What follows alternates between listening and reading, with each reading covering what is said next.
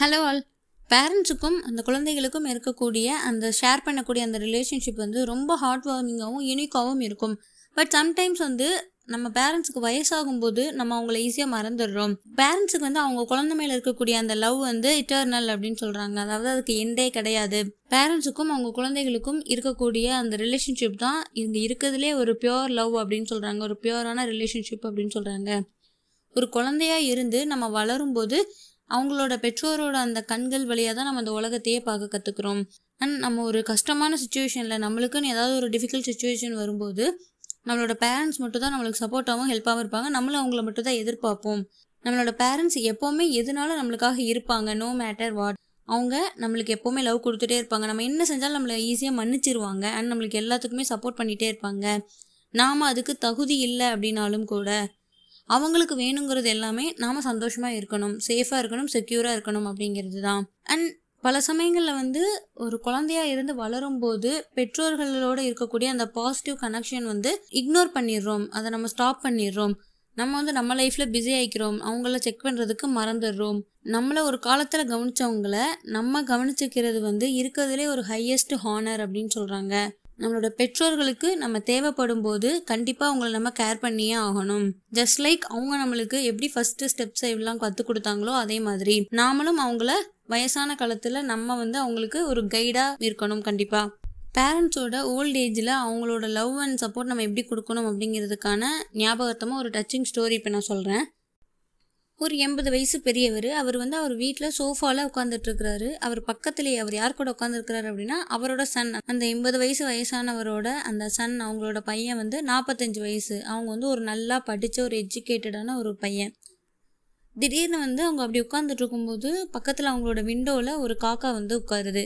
அதை பார்த்ததும் அந்த எண்பது வயசு பெரியவர் கேட்குறாரு இது என்ன அப்படின்னு சொல்லி அவங்களோட பையன்கிட்ட கேட்குற யாரு? அந்த நாற்பத்தஞ்சு வயசு அவங்க பையன்கிட்ட கேட்குறாங்க அவங்க பையன் உடனே வந்து இது வந்து க்ரோ இது வந்து காக்கா அப்படின்னு சொல்லி சொல்கிறாங்க இப்போ கொஞ்சம் நேரம் கழித்து அதே ஃபாதர் வந்து மறுபடியும் அந்த பையன்கிட்ட கேட்குறாங்க செகண்ட் டைமாக வாட் இஸ் திஸ் அப்படின்னு சொல்லிட்டு. அதே பையனும் அவங்க அப்பாவுக்கு வந்து மறுபடியும் சொல்கிறாங்க ஆல்ரெடி அவங்க கிட்டே சொன்னல இது ஒரு காக்கா அப்படின்னு சொல்லிட்டு. ஆஃப்டர் லிட்டில் வயல் அதுக்கப்புறமா கொஞ்சம் நேரம் கழிச்சு அதே ஓல்டு ஃபாதர் வந்து மறுபடியும் மறுபடியும் கேட்குறாரு தேர்ட் டைமாக இது என்ன அப்படின்னு சொல்லிட்டு. அந்த நாற்பத்தஞ்சு வயசு சன் வந்து அவர் வந்து ஒரு இரிட்டேட்டான ஒரு ஃபீலோட அவரோட டோனே ஒரு ரஃப்பாக இருக்கிற மாதிரி பேசுகிறாரு இது காக்கா காக்கா அப்படின்னு சொல்லிட்டு. கொஞ்ச நேரம் கழிச்சு அந்த அப்பா வந்து எண்பது வயசு அவர் வந்து மறுபடியும் கேட்குறாரு அவங்க பையன்கிட்ட. நாலாவது டைமா இது என்ன அப்படின்னு சொல்லிட்டு. இந்த டைம் வந்து அவங்க சன் வந்து அவங்க ஃபாதரை பார்த்து ரொம்ப கத்துறாங்க. உங்ககிட்ட எத்தனை தடவை சொல்கிறது இது காக்கா காக்கான்ட்டு. மறுபடியும் மறுபடியும் சேம் கொஸ்டின் என்கிட்ட ஏன் கேட்டுக்கிட்டே இருக்கிறீங்க? நான் உங்ககிட்ட இத்தனை டைம் சொன்னதுக்கப்புறமா இது காக்கா அப்படின்னு சொல்லிட்டு உங்களுக்கு புரியுதா அப்படின்னு சொல்லிட்டு கத்துறாங்க. கொஞ்ச நேரம் கழிச்சு அந்த எண்பது வயசு பெரியவர் வந்து அவர் ரூமுக்கு போகிறாரு திரும்ப வரும்போது அவரோட அந்த பழைய கிழிஞ்ச டைரி எல்லாம் எடுத்துகிட்டு வராரு. அந்த டைரி என்ன அப்படின்னா அந்த நாற்பது வயசு சன் அவர் வந்து பிறந்ததுலேருந்து நம்ம எண்பது வயசு பெரியவர் நோட் பண்ணி வச்சுருந்தா அந்த மெயின்டைன் அதில் ஒரு பேஜை ஓப்பன் பண்ணி இதை ரீட் பண்ண சொல்லி அவங்க சன் கிட்ட அவர் பெரியவர் கொடுக்குறாரு. இந்த பேஜை ரீட் பண்ண சொல்லி. அந்த சன்னும் நாற்பத்தஞ்சு வயசு அந்த சன்னும் ரீட் பண்ணுறாங்க ரீட் பண்ணும்போது இந்த மாதிரி வேர்ட்ஸில் இருக்குது என்னென்னா இன்றைக்கி என்னோட சின்ன பையன் வந்து மூணு வயசு ஆயிடுச்சு. அவன் சோஃபாவில் என் கூட உட்காந்துட்டு இருக்கும்போது காக்கா ஒன்று விண்டோவில் உட்காந்துட்டு இருந்தது. அதை பார்த்துட்டு என்கிட்ட இருபத்தி மூணு தடவை இது என்னன்னு கேட்டான். நானும் இருபத்தி மூணு தடவை இது காக்கா காக்கான்னு ரிப்ளை பண்ணிகிட்டு இருந்தேன் அண்ட் எனக்கு அவன் ஒவ்வொரு டைமும் கேட்கும்போது நான் அவனை ஹக் பண்ணி அவனுக்கு ஒரு மொத்தமும் கொடுத்தேன். சேம் கொஸ்டினை அவன் இருபத்தி மூணு தடவை கேட்கும் போதுமே நான் இதே மாதிரி தான் ஃபீல் பண்ணேன். எனக்கு வந்து இரிட்டேட்டே ஆகலை.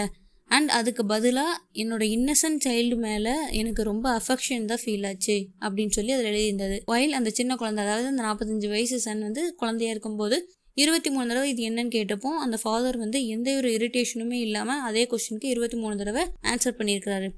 பட் இன்னைக்கு அதே ஃபாதர் வந்து அவங்க சன் கிட்ட சேம் கொஸ்டினை ஜஸ்ட் ஃபோர் டைம்ஸ் கேட்டப்போ கூட அந்த சன் வந்து ரொம்ப இரிட்டேட் ஆகி ரொம்ப எரிச்சல் ஆகிட்டார் அண்ணா எங்கே ஃபீல் பண்ணிட்டாரு? ஸோ லவ் அண்ட் ரெஸ்பெக்டை பேரண்ட்ஸுக்கு அவங்களோட ஓல்ட் ஏஜில் எப்படி கொடுக்கணும் அப்படின்னா நம்மளோட பேரண்ட்ஸ் அந்த ஓல்ட் ஏஜை ரீச் பண்ணும்போது அவங்கள நீங்கள் டிஸ்ரெகார்ட் பண்ணாதீங்க. அவங்கள இக்னோர் பண்ணாமல் அவங்கள ஒரு சுமையாகவும் நினைக்காம அதுக்கு பதிலாக அவங்கக்கிட்ட அன்போடையும் அக்கறையோடையும் ரொம்ப கருணையோடையும் இரக்கத்தோடையும் ஹம்பிளாகவும் இருங்க. அவங்கக்கிட்ட எது பேசினாலும் பொறுமையாக பேசுங்க.